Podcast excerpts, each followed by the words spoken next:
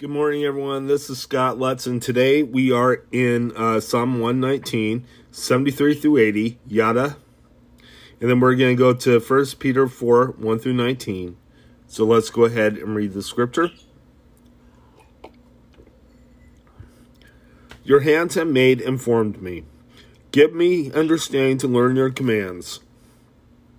May those who fear you rejoice when they see me.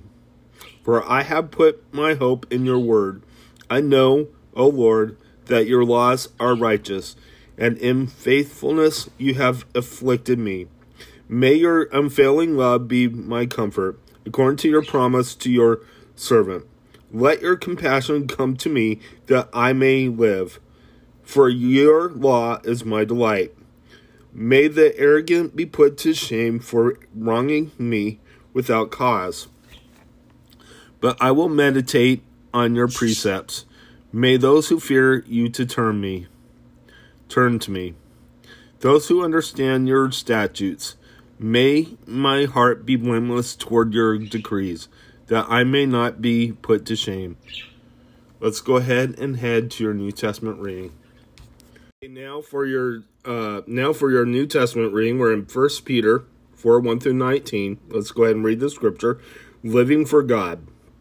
Therefore, since Christ suffered in his body, arm yourselves also with the same attitude, because he has suffered and in his body is done with sin.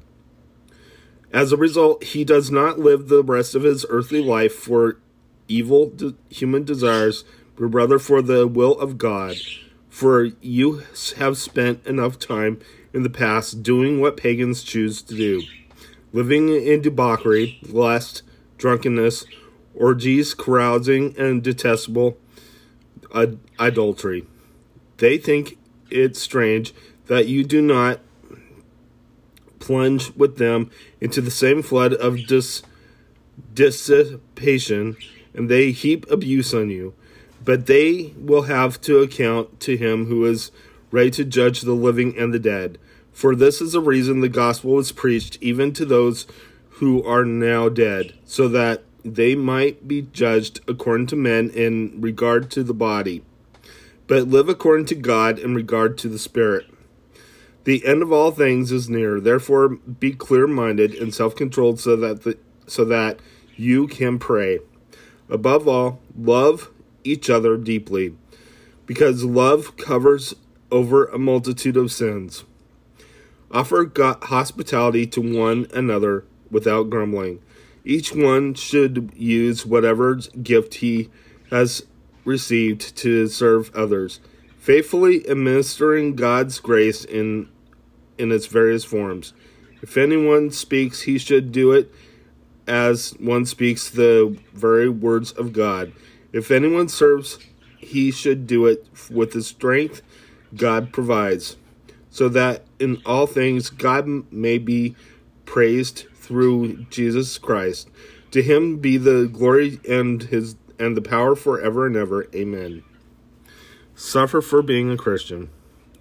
Dear friends, do not be surprised at the painful trial you are suffering, as though something strange were happening to you. But rejoice that you participate in the sufferings of Christ, so that you may be overjoyed when he when his glory is revealed. If you are insulted because of the name of Christ, you are blessed, for the Spirit of, of glory and of God rests on you. If you suffer, it should not be as a murderer or thief or any other kind of criminal or even as a meddler. However, if you suffer as a Christian, do not be ashamed, but praise God that you bear the name, for it is t- time for judgment to begin with the family of God. And it, if it begins with us, what will the outcome be for those who do not obey the gospel of God? And it is hard for the righteous to be saved.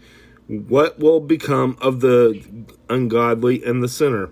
So then, those who suffer according to God's will should commit themselves to their faithful Creator and continue to do good. Let's go ahead and close in prayer. Dear Father in heaven, I just thank you for everything, Lord. I just ask that you be with us. Help us who are suffering for you, Lord. Let us stand firm for you, Lord God. In Jesus' name, amen. God bless you. Have a good day.